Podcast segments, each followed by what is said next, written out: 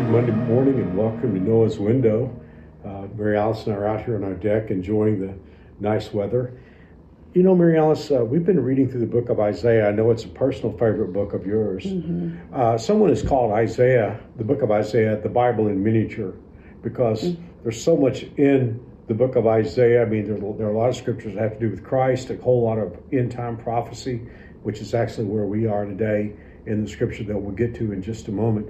It is interesting. It's probably just, I started to say a fluke. I don't know, but there are 66 chapters in Isaiah. There's 66 books in the Bible. And the reason why I say fluke is those chapter numbers were added years later. Right. But on the other hand, who knows? Maybe there's something to that, that there, you have the same number of chapters as books in the Bible. But in any event, what we do know is Isaiah is an extraordinary book. Some people call it the fifth gospel because there's so much in it about Jesus. But you and I are always taken by the last days prophecy in the book of Isaiah, because there are a whole lot of prophecies in there about things yet to be fulfilled, much about the millennium, which I know you're also very interested in. Yes. But today I want to just pull something out of chapter 51 that's an admonition to believers in the last days. And the reason why I pull this out is I really believe it has a whole lot to do with us living in 2022. We're in a time right now where there's a hostility against Christianity, and we feel it. It's palpable. You know, in our grandparents' day, there was probably a positive feeling toward religion, even by people who didn't have religion. Then in our time, it was kind of a neutral feeling. But today, it's a real hostile feeling. And it's not by accident. We're moving into the last days, getting closer to the tribulation, of course. That means we're getting closer to the rapture.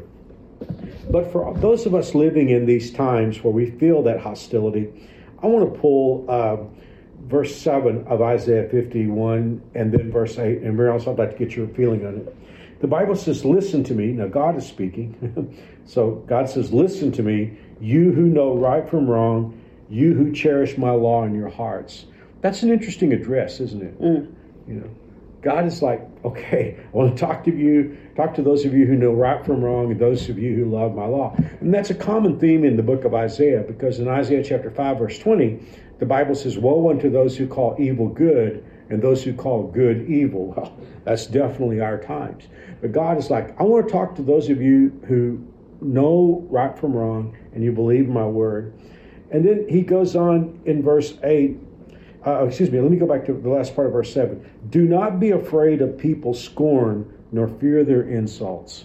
And they are coming. And we hear them. And we watch as people that do have a biblical worldview, if they're in the media or something, they're just, scorn is heaped on them. And it is scorn. I mean, it's it's name calling and all that kind of thing. But God says, don't fear those people. And in verse 8, the Bible says, my righteousness will last forever. My salvation will continue from generation to generation. So God is like, look, don't let those insults worry you. Don't let the scorn bother you. God says he's right on schedule, and his plans are lasting. What do you think about that? It reminds me of the message that we just heard this past weekend. Right.